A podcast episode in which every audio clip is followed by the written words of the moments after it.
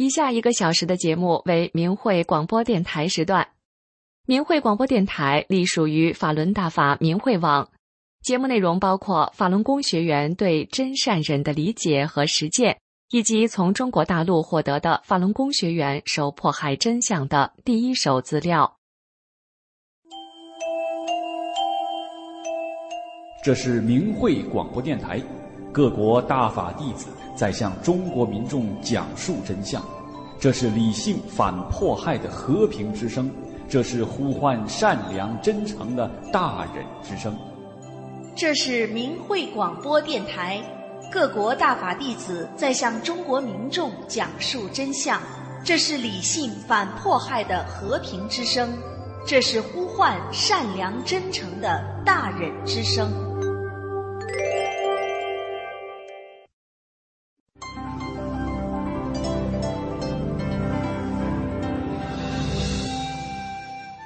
人心生一念，天地尽皆知。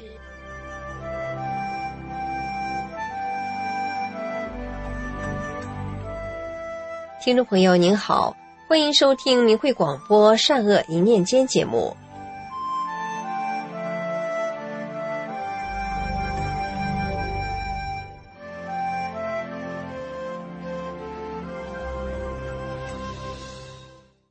古语云：“瘟疫有眼。”无论是当年古罗马帝国因迫害基督徒而遭受的四大瘟疫，还是中世纪被称作“上帝之鞭”的横扫欧洲的黑死病，以及过去三年中肆虐全球的中共病毒疫情，瘟疫都展现出了超强的选择性。下面我们一起来听听法轮功学员李善莲的感受。以及他在这三年瘟疫中的所见所闻。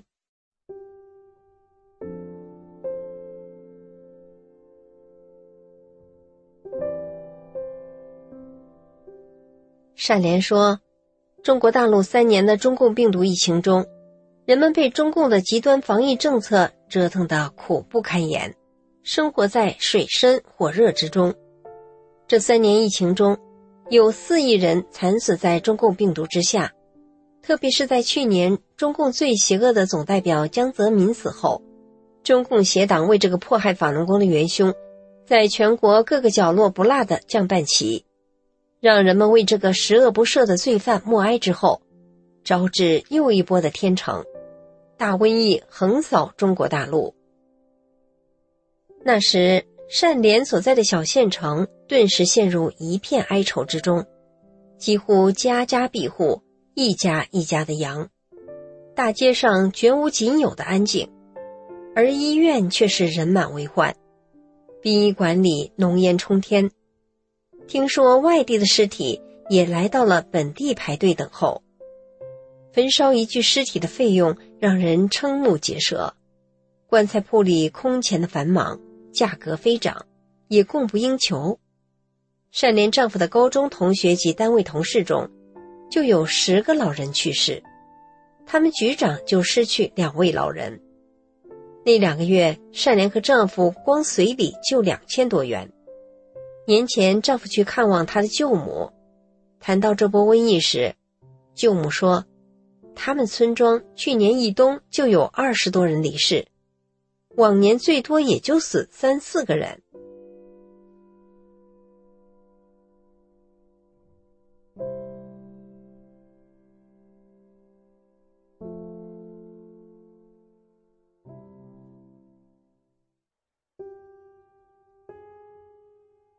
然而幸运的是，善莲的家人都因明白法轮大法的真相，相信法轮大法好，真善人好。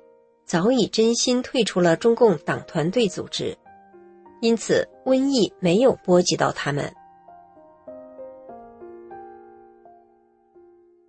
先说说善莲的姨妈吧，善莲的姨妈很善良，也是近八十岁的人了。逢年过节，善莲每次看望姨妈，都会嘱咐她，将来有大瘟疫，要淘汰坏人及中共党徒，经常诚心念九字真言。法轮大法好，真善人好，身体好有福报，能得到大法师父的保佑，善莲的姨妈总是郑重的点头答应。由于诚心相信大法，尽管已年近八旬，但是善莲的姨妈平安的度过了去年年底那波最猛烈的疫情。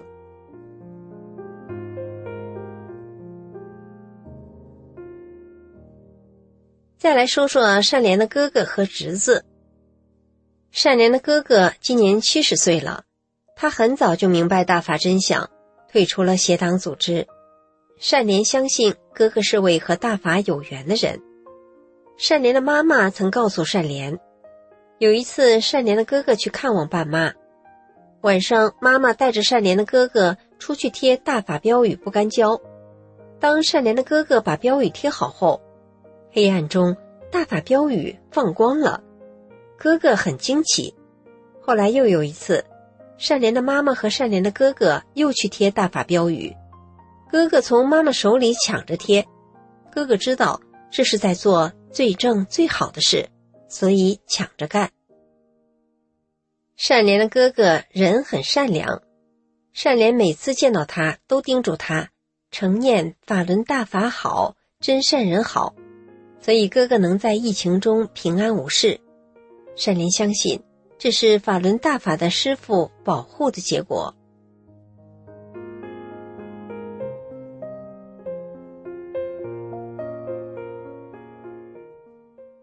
善莲的侄子也是明白大法真相的，他决定要跑运输的时候，先是把从善莲这儿请的真相护身符葫芦挂在车上。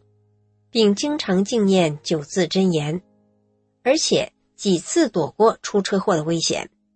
在去年年底这波瘟疫爆发的前后这段时间，善莲的侄子就在京城拉防疫物资。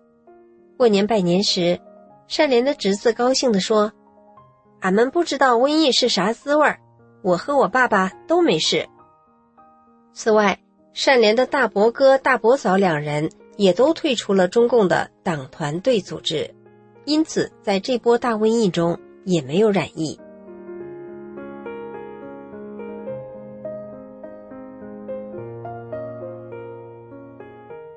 总之，在这三年的瘟疫中，善莲的亲人们都平安的走过来了，没有失去一位亲人，没有很大的损失。得益于善莲的亲人们都退出了中共邪党的党团队组织，并能相信法轮大法好，真善人好，得到了法轮大法的保护。为此，善莲发自内心替亲人们感谢慈悲伟大的法轮大法师父。善莲发自内心希望可贵善良的中国人，不要再错过天赐的珍贵机缘。快快了解大法真相，早日认清中共邪党的邪恶面目，顺应天象，远离中共邪党，不为中共邪党站台，及时退出中共的党团队组织，从而得到大法的护佑，走出危难，走向平安美好的未来。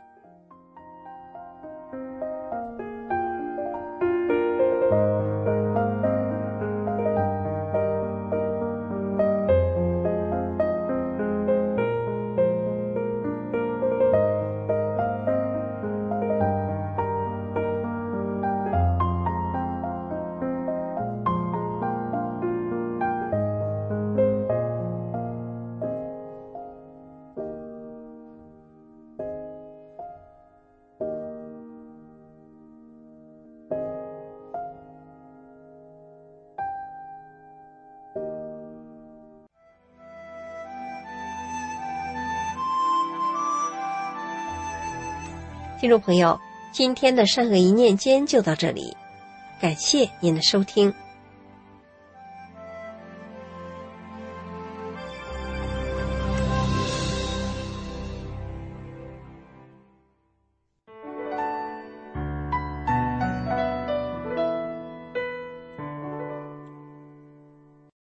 听众朋友您好，这里是明慧广播电台法轮功真相系列节目。二零零一年八月，联合国倡导和保护人权附属委员会在日内瓦召开第五十三届会议。大会的第三项议程是司法正义的实施。会议中，中国对法轮功的迫害及人权侵犯的问题再一次被讨论。国际教育发展组织做了发言。二零零一年八月三日，国际教育发展组织在大会上发表的声明中说：“我们这个组织对中国法轮功修炼者们的处境深感忧虑有一段时间了。我们确信真正的危机存在。自从一九九九年。”中国当权者将法轮功宣布为非法，并开始严厉镇压该功法。那里已有上万的修炼者被逮捕，近三百名修炼者确定死于监禁。对法轮功修炼者的酷刑非常普遍，而且记录非常详尽。声明中还说，法轮功是一种类似太极的修身养性的功法。法轮功和太极均是一种气功。起源于几千年前的中国，在几个世纪前就融合了道家和佛家的思想。虽然如此，法轮功有自己非常独特的功法。一九九二年公开传出，自那以后，法轮功在至少四十多个国家里吸引了成千上万的人。这一点非同寻常，因为这个群体完全是自愿的。法轮功的传播。一直是通过人传人心传心，直到中国政府对其的镇压而变得众所周知。练法轮功的人来自于社会各行各业，他们有着不同的文化、社会、经济和宗教背景。一九九九年法轮功被镇压前，中国的许多官员都是法轮功修炼者。鉴于这个群体毫无政治目的，我们正在评判到底是什么原因。导致中国镇压法轮功，但似乎是由于练法轮功的人太多了造成的。这个声明已经成为联合国官方的记录。由于与会者们的热烈反应，中国代表团自镇压开始以来第一次不得不给予答复。当然，他们抵赖了国际教育发展组织对他们提出的所有指控。但是，在中国代表团抵赖的当天。一份针对联合国的英文报纸《国际先驱导报》刊登了一篇文章，引用中国官方的资料，承认对法轮功学员广泛使用酷刑。为了回应中国代表团的抵赖，国际教育发展组织签署同意，作出另一份关于中国政府对法轮功学员使用酷刑和人权侵犯的证据的声明。同年的八月十四日。国际教育发展组织在联合国倡导和保护人权附属委员会第五十三届会议中再次发言，强烈谴责中共当局的国家恐怖主义行为。发言说：“我们的调查表明，真正残害生命的恰恰是中共当局。我们得到了一份天安门自焚案的录像片，并从中得出结论：该事件是由这个政府一手导演的。”声明中说，政府对人民施行的国家恐怖行为所导致的严重人权迫害，远远超过任何其他形式的恐怖主义行动。当一个政权施行国家恐怖行为时，国际社会就将面临大量人权侵犯案例和难民而不知所措的困境。中国对法轮功修炼者的残暴迫害就是这样的例子。我们的调查表明。真正残害生命的，恰恰是中共当局，是中共当局对法轮功修炼者的虐杀，而导致家庭破裂。伤害生命的不是法轮功，而是极端残暴的酷刑、精神病院里的摧残、劳改营的奴役以及其他类似的迫害。正如《国际先驱导报》八月六日报道，连中国政府都承认施行酷刑折磨。以消灭法轮功的政策，中共当局并企图以今年一月二十三日天安门广场上的自焚事件为证据来诬陷法轮功。然而，我们得到一份自焚事件的录像分析，却表明整个事件是由政府一手导演的。面对确凿证据，中共代表团哑口无言，没有辩词。该声明已被联合国备案。听众朋友，今天的法轮功真相节目就到这里。以上为您带来的是国际教育发展组织表示，天安门自焚事件是中共一手导演的。谢谢您的收听，我们下次节目再会。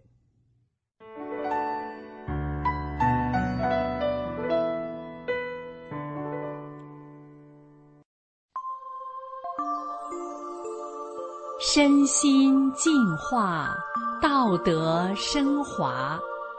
现在是明慧广播电台修炼故事节目。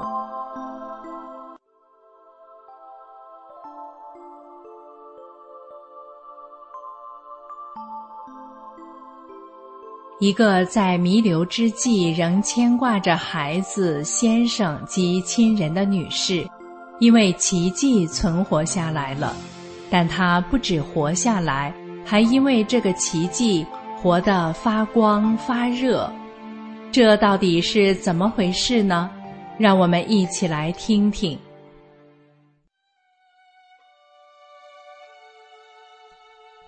我曾经是一个无名热患者，体温一直是在三十七度三到三十七度八之间。而且我觉得我的脑袋里好像有一根筋，它就是疼的。我的头不动不晃不疼，一动一晃就疼。我走遍了省内的各大医院，都查不出发烧的原因。我睡觉时常常伴有一阵冷一阵热，冷时我盖多少被子都冷，热了我把被都掀掉了还热。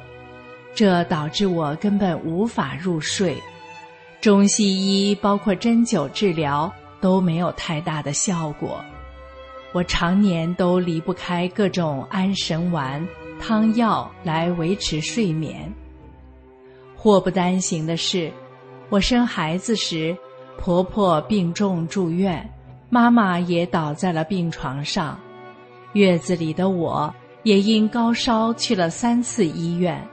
所以我又落了个眼睛疼的月子病，我的眼睛疼起来又干又痒，又疼又闹心，而且又红又肿，不能看电视，不能看报纸，不能认真看东西，写字不能超过几分钟，更不能流眼泪等。而且从那时起，我不能正常睁眼睛了，只能眯着眼睛。一九九八年，四十一岁的我因为小产，身体更虚弱了，我也彻底失眠了，什么药都不管用，加上无名热导致的体虚无力，我又吃不下多少东西，身体弱的腿都有些站不稳，走路都要丈夫或孩子扶着，而且一天比一天严重。我的精神都有点恍惚了。有一天晚上，我吃了三片安眠药，躺在床上一点睡意都没有。我又吃了四片安眠药，这时我整个人像木头一样僵硬不能动弹，可心却还是明明白白的。我害怕了，我想这下我可没救了。接下来只有死路一条了。这时，我想到了妈妈、丈夫和孩子。面对死亡，我怕了，我不想死。我求上天、神佛，如果能再给我一次生存的机会，我一定会好好的珍惜，好好的待我身边所有的人。一种求生的愿望和难舍的心，我开始努力的吃东西、喝水。可是，不管是饭还是水，到我嘴里咽下去都很费劲。我意识到了，我身体中的器官都在下降了。我拿起笔和纸，准备写下我的感受和我心中的挂念。我打算写两份，一份给妈妈，一份给丈夫。我开始写遗书，可能因为长期失眠，我的手是颤抖的，笔尖随着我的手抖动，以至于我一次只能写几句话。我把断断续续写好的两份遗书放到了一个笔记本里，告诉了孩子。我不敢告诉丈夫，怕他挺不住。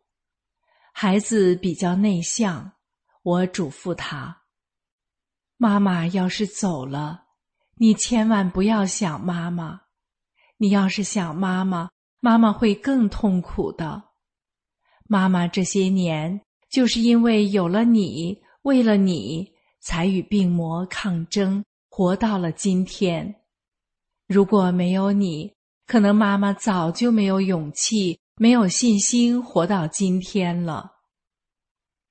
孩子听了我的话，流着泪说：“妈妈，我不想你，我就想，妈妈去了一个最最美好的地方了。”听了孩子这番话后，我不说话，不睁眼睛了。我开始闭目养神，想把自己这最后微薄的时间和力气留住，最后好多看孩子一眼。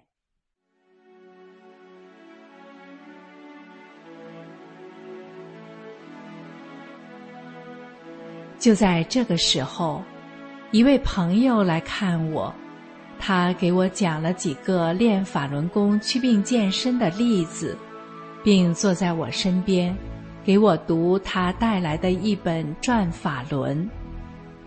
我听着他读，听着听着，就感觉我和床好像被风吹着似的，慢慢的转动，很奇妙。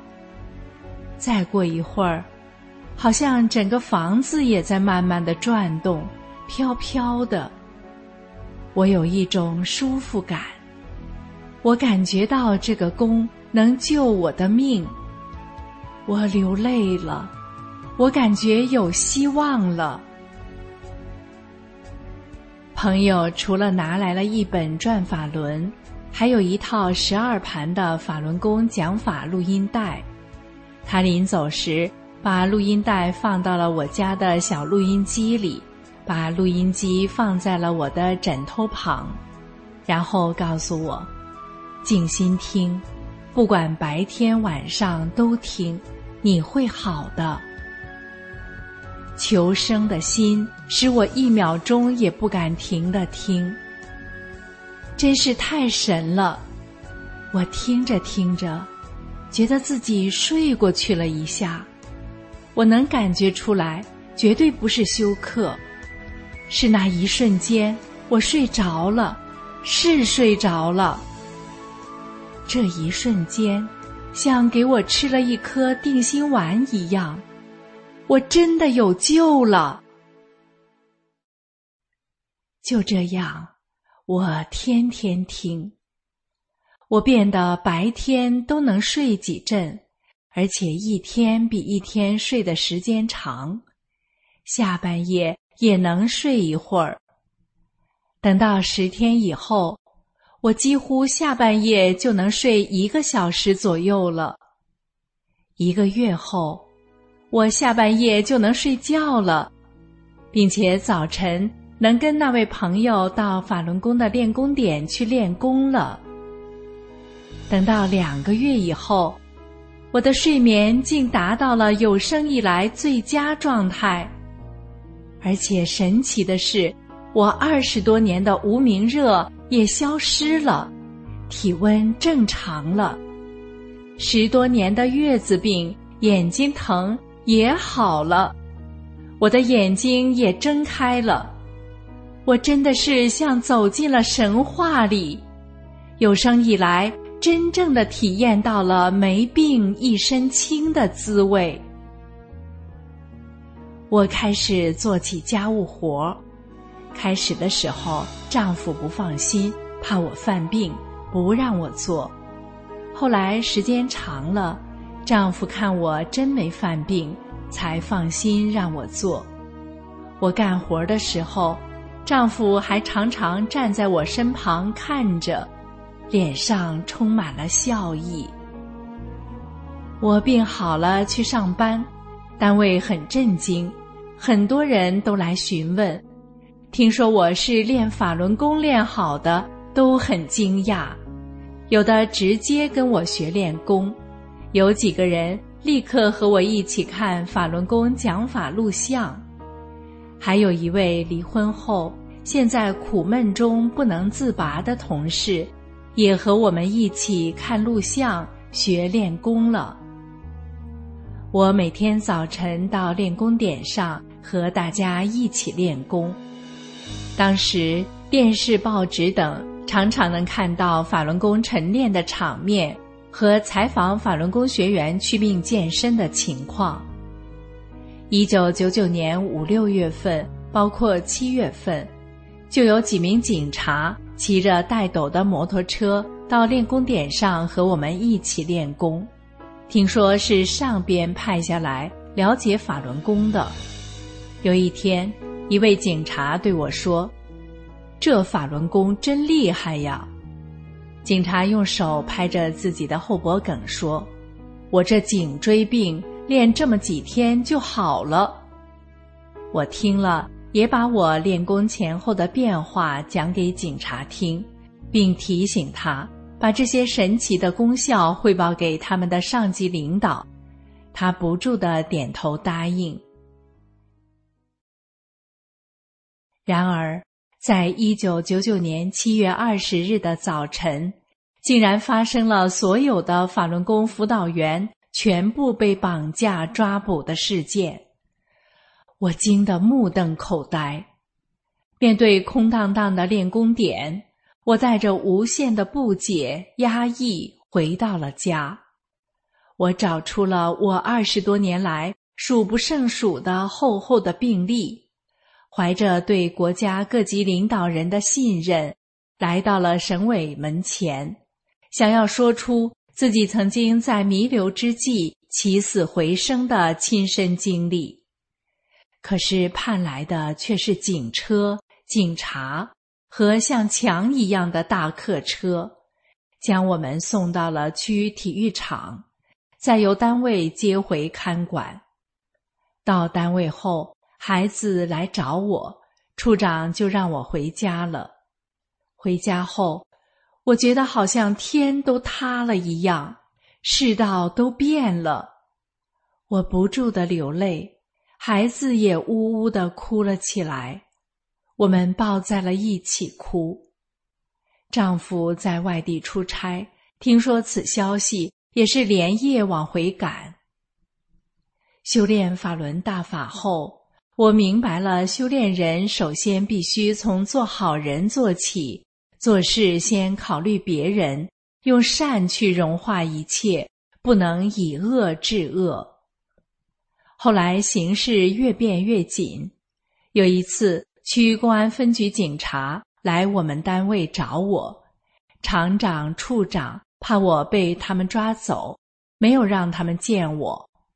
有几位外厂的厂长也来看我，很担心我，因为我是负责进厂原材料、半成品的质量监察员。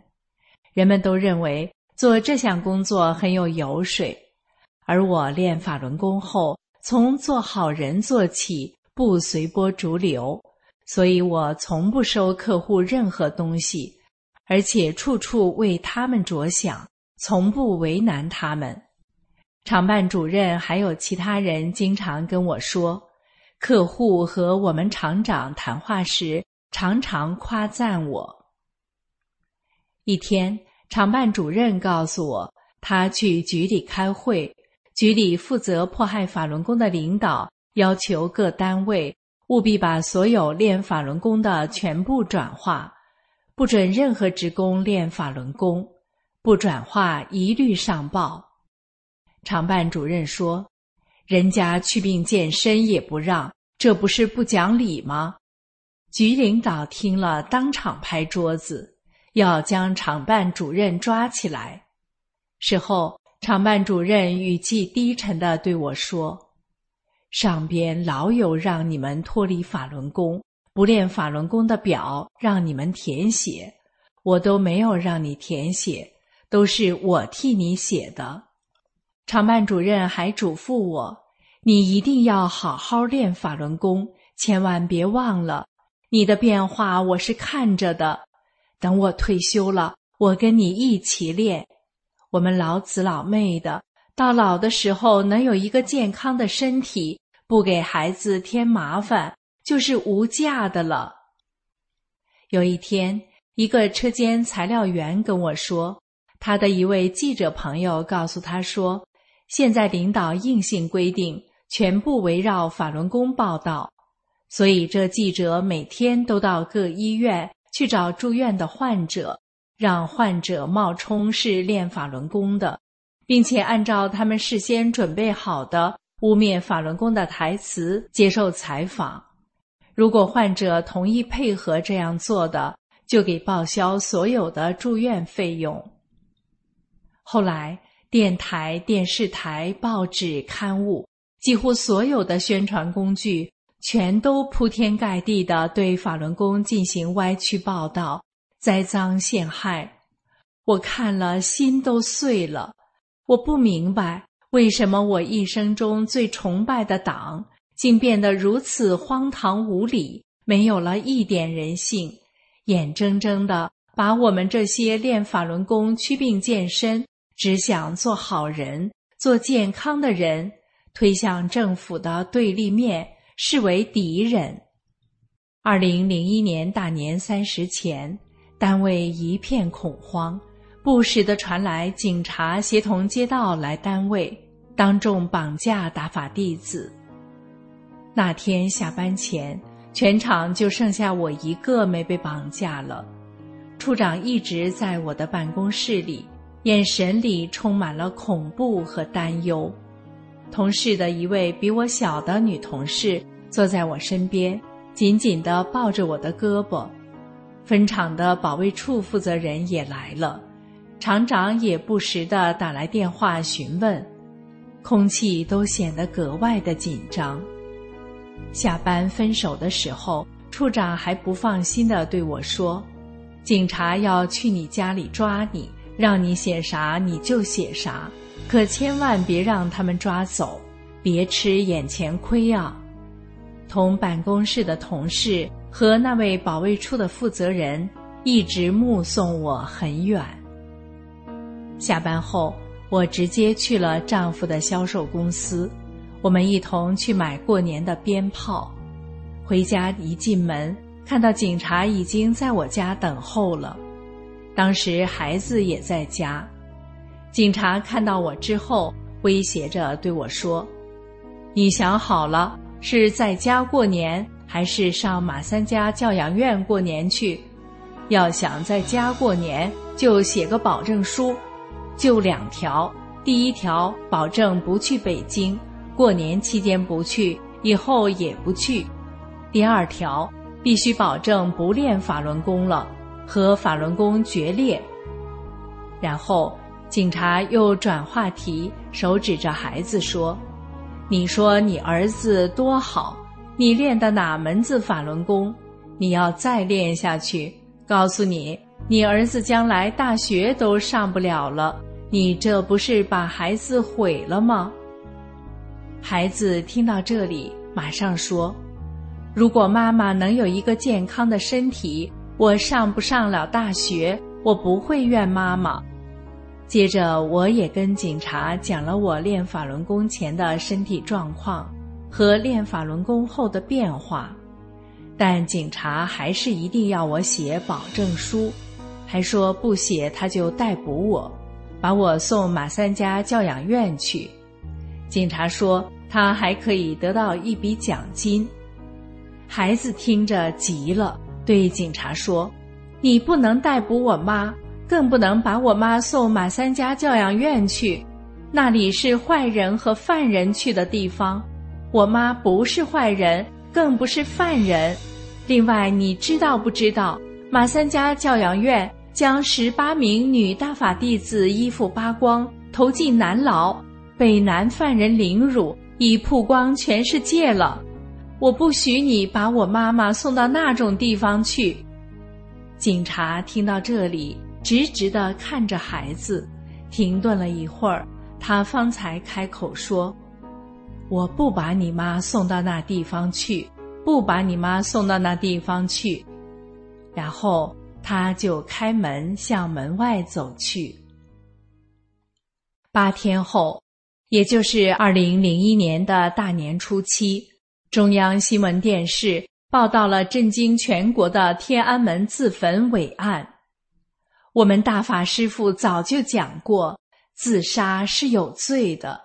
大法弟子因为修炼而获得重生，是多么珍惜这修炼的机缘啊！能去自杀吗？这不是愚弄人民吗？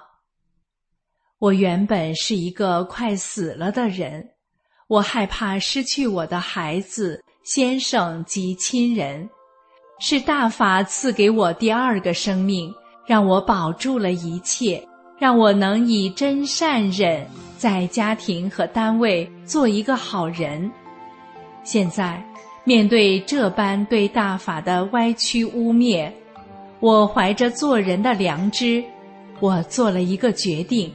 我走向了天安门广场，在广场上，我喊出了大法弟子的共同心声：“法轮大法好。”听众朋友，今天的故事就为您讲到这儿，谢谢您的收听。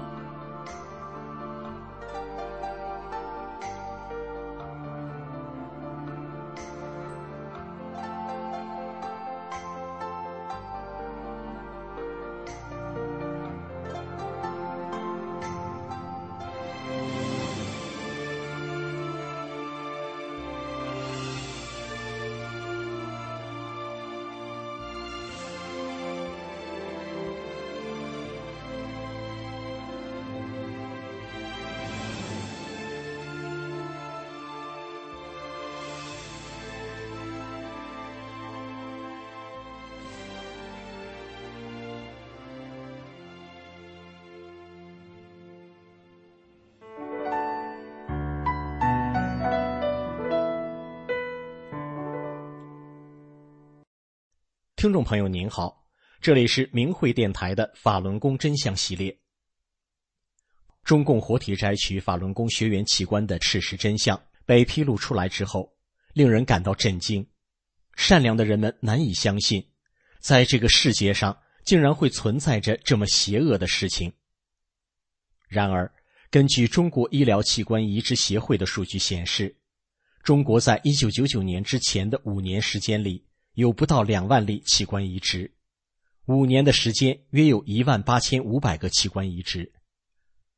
而在一九九九年中共开始迫害法轮功后的五年时间里，却增加到大约六万例器官移植，这迅猛增加的四万多例，也就是超过三倍的器官，究竟是从哪来的呢？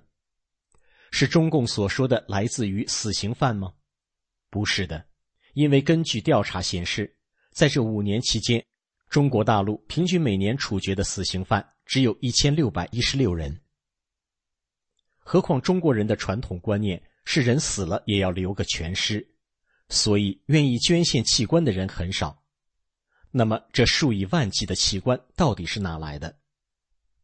现在居住在美国的法轮功学员韩宇披露，他的父亲韩俊清因为坚持修炼法轮功。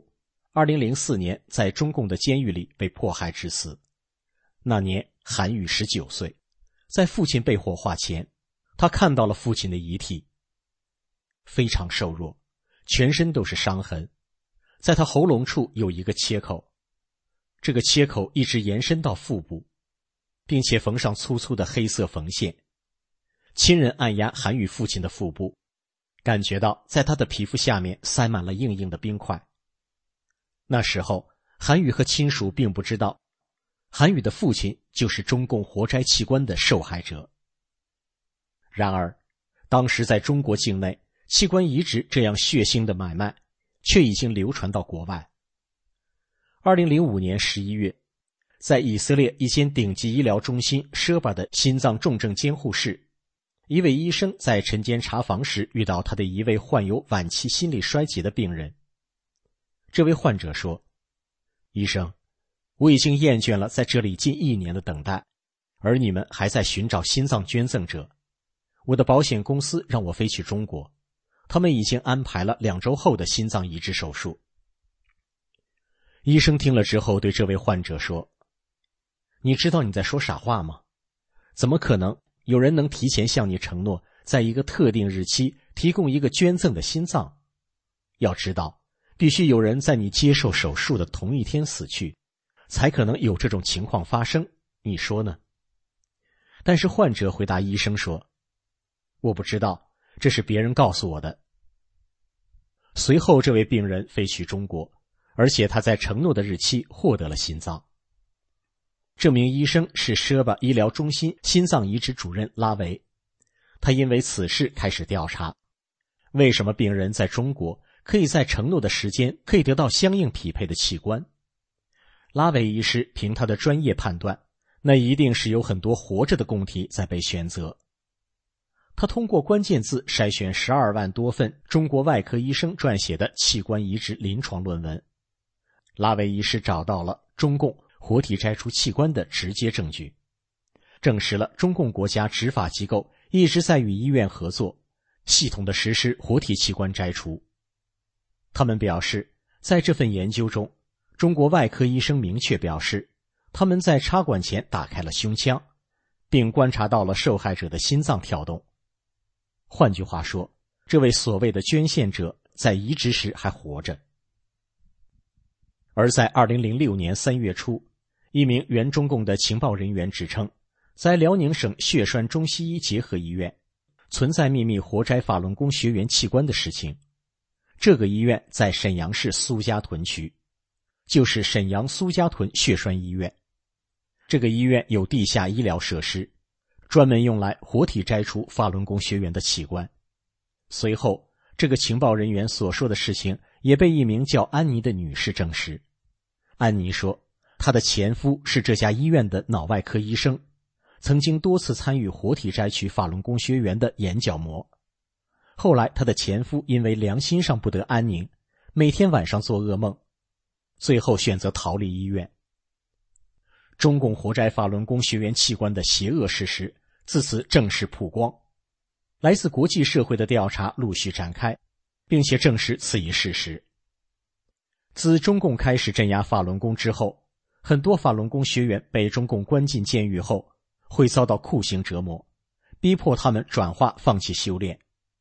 对于那些不被转化的法轮功学员，监狱会给他们定期做全面的体检，非常的细致，详细记录他们的各项指标，而其他的犯人却没有这样的待遇。身体健康的法轮功学员，有的被抓进监狱不久就离奇死亡，一般的警察不会允许家属靠近遗体观看，就被送去火化。根据调查发现，中共盗取法轮功学员器官，从一九九九年开始的零星个案。发展到二零零一年底的系统性大规模活摘器官，其中大规模活摘从二零零三到二零零六年进入高峰期。中共军队通过独立的后勤系统、武装保卫、交通运输、情报保密、医疗设施，主导活摘法轮功学员器官和移植产业，控制了中国百分之九十八的器官移植源。而面对移植器官买卖的巨大利润，地方也不甘于被军队垄断，纷纷上马。全国各地的医生和联系人在电话里纷纷承认有来自法轮功学员的器官。这些录音提供了确凿的间接证据。参与活摘法轮功学员器官到目前为止，涉及二十三个省市自治区，全中国六百多家医院以及一千七百名医生。今天的法轮功真相节目就到这里。以上为您带来的是惊天黑幕：中共活体摘取法轮功学员器官。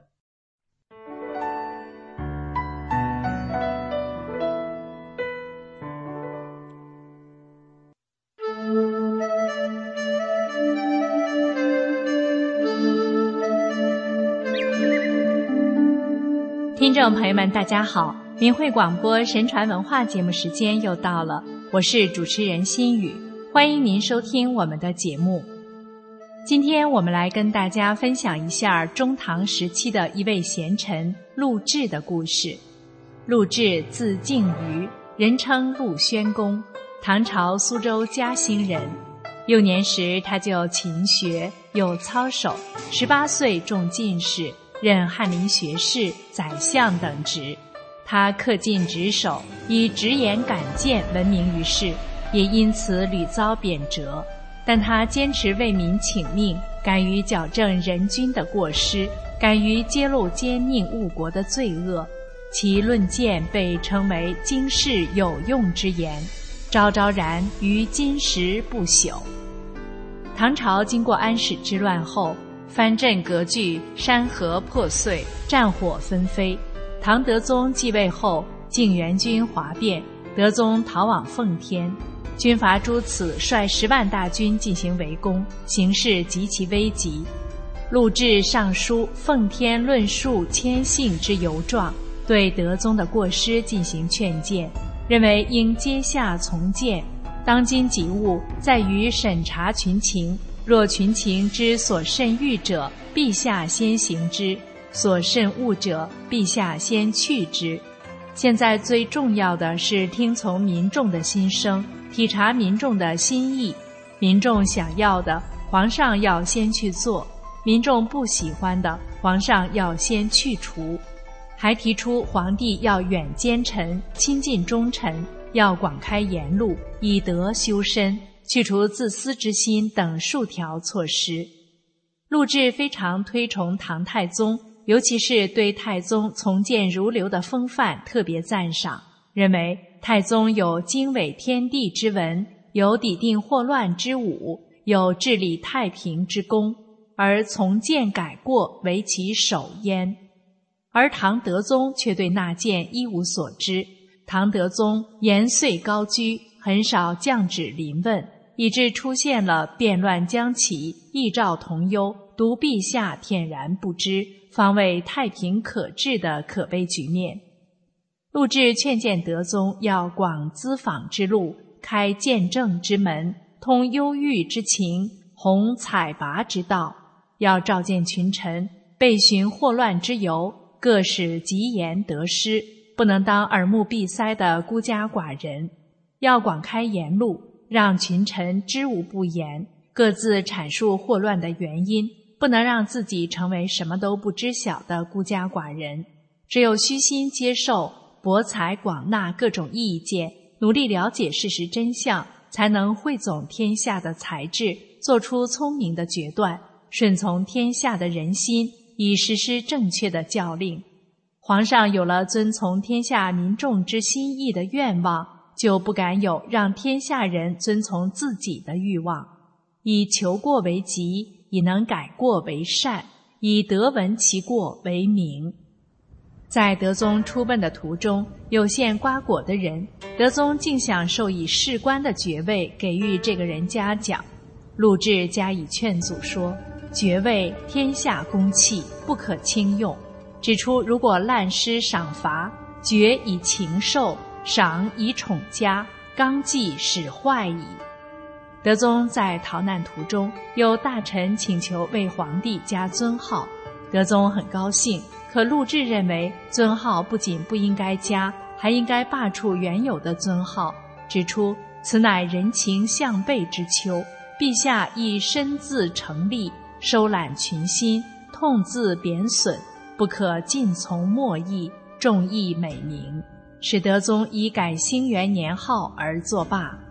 陆贽还建议德宗痛自引咎，以感动人心，不吝改过，以言谢天下。并为他亲自起草了感动人心的罪己诏，奉天改元大赦制，特别宣布对那些诸此山右的胁从者，如能幡然悔悟，就既往不咎；对兵丁百姓实施赏功、减税、免征，并且宣布皇帝自己要节食省用，为全国做出简朴的表率。该诏书颁布后，前线将士感动得流下了眼泪。叛乱者纷纷倒戈，上表谢罪。唐氏转危为安，陆贽被人们称为旧时内相。德宗在奉天之围解除后不久，感到私用不足，设立琼林、大营两库，以储存四方贡物。陆贽对德宗不敦行节约的交涉之情加以谏止，上书奉天请罢琼林、大营二库状，讲述了天子不应聚财，夫国家做事以公共为心者，人必乐而从之；以私奉为心者，人必而叛之。指出，在奉天之围刚解除的情况下，此举还会引发新的祸乱。他赞扬了德宗出行的简约行为，力劝德宗见善思齐，改过成德，废止私库，散财于公，不要贪污敛财，而应以天下为公。说：“夫君天下者，必以天下之心为心，而不思其心。”德宗采纳了他的建议，撤了两库，将其中的贡物还给了国帑。贞元八年，河南、河北、江、淮、荆、襄、陈、徐等四十余州发生严重水灾，死亡两万多人，百姓流离失所。陆贽急急面呈德宗，要求朝廷立即赈灾，但德宗以闻所损殊少。既逆幽府，恐长奸妻。听说损失很少，立刻给予从优抚恤的话，恐怕滋长了奸诈欺瞒之心，因而不肯振恤。陆贽立即写了请前使臣宣抚诸道遭水州现状上奏，详细列举灾情，并写道：“人君之道，当一心为民。虽居于九重深宫之中，忧虑的应是天下贫困百姓。”如今水灾泛滥，延绵数十周，如怀疑谎报灾情，也应当遣使巡视核查，焉能置之不理？陆贽倡导仁政，强调人君治国在于明其德威，而治理之体则应先德后行。他主张约法省禁，反对密网严刑，认为法禁繁杂，苛条严峻。会使吏不堪命，人无聊生。要做到止色绝讹，就必须削去苛刻，务于利人。他主张信赏必罚，反对轻绝谢刑，认为刑赏要先卑远而后贵近，刑罚要先贵近而后卑远。如果非功而获决，则是轻绝；非罪而肆行，则是谢刑。这是导致国家衰乱的重要原因。陆贽重视整顿刑狱，朝廷派大臣到各地检查工作，他提出把刑狱作为考核重点之一，检查文书案卷的内容，以考核听讼是否公正；检查监狱囚禁的营需，以考核办案是否及时。要明辨是非，反对枉直不分，认为凡有举报。都应该详细审查，弄清情实。此外，他在论罪量刑方面提出了据法原情、宽平执法、罪疑为轻、胁从不问、鼓励改过自新等主张。他为官清廉，从不收受任何馈赠。他的母亲去世，在三年的丁忧期间，各地藩镇纷纷赠送厚礼，数量达几百份，可他一份未收。平日与官员们交往，总是一尘不染，如水之清淡。德宗知道后，对他说：“卿轻慎太过，助道溃疑，一概拒绝，恐事情不通，如鞭削之类，受亦无伤。”意思是说，他过于轻慎廉洁，可以不收受贵重物品，但接受些小礼物也是可以的。德宗此话却引出了录制两千多字的奏章，说明天子不该劝宰臣纳贿。录制说，公卿大臣之间的交往，难道一定要靠财物的赠送才能说关系好？如果长此以往，国将不国，利于小者必害于大。会道一开，辗转滋甚，边削不已，必及衣裘；衣裘不及，必及金币。进一步指出，伤风害理，莫甚于私；暴物残人，莫大于禄。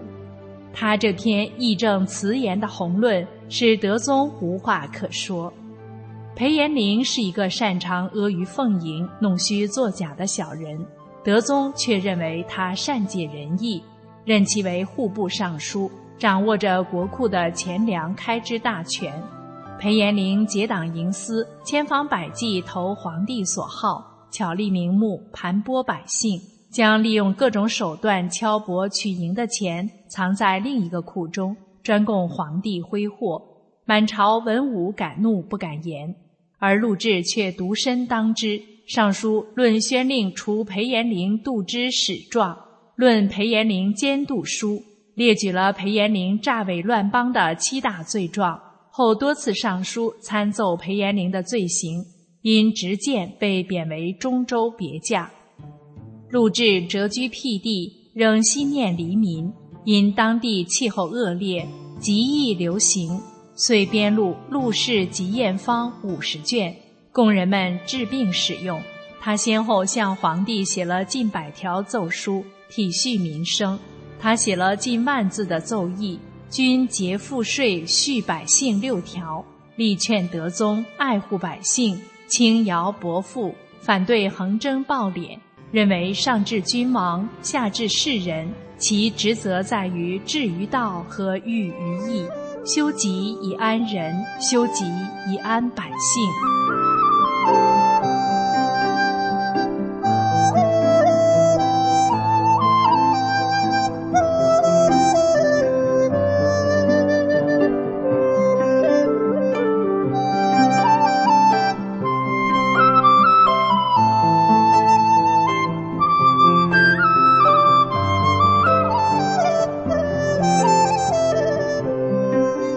听众朋友，今天的节目就为您播送到这里。心语感谢您的收听，我们下期节目再见。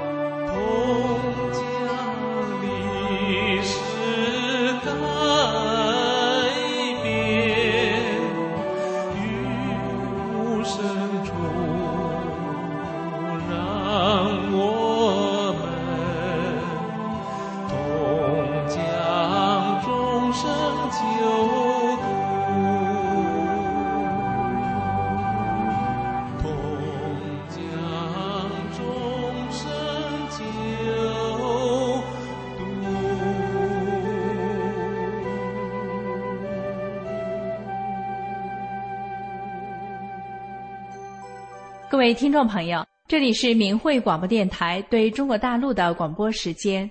我们的收听时段是北京时间每天下午五点到六点。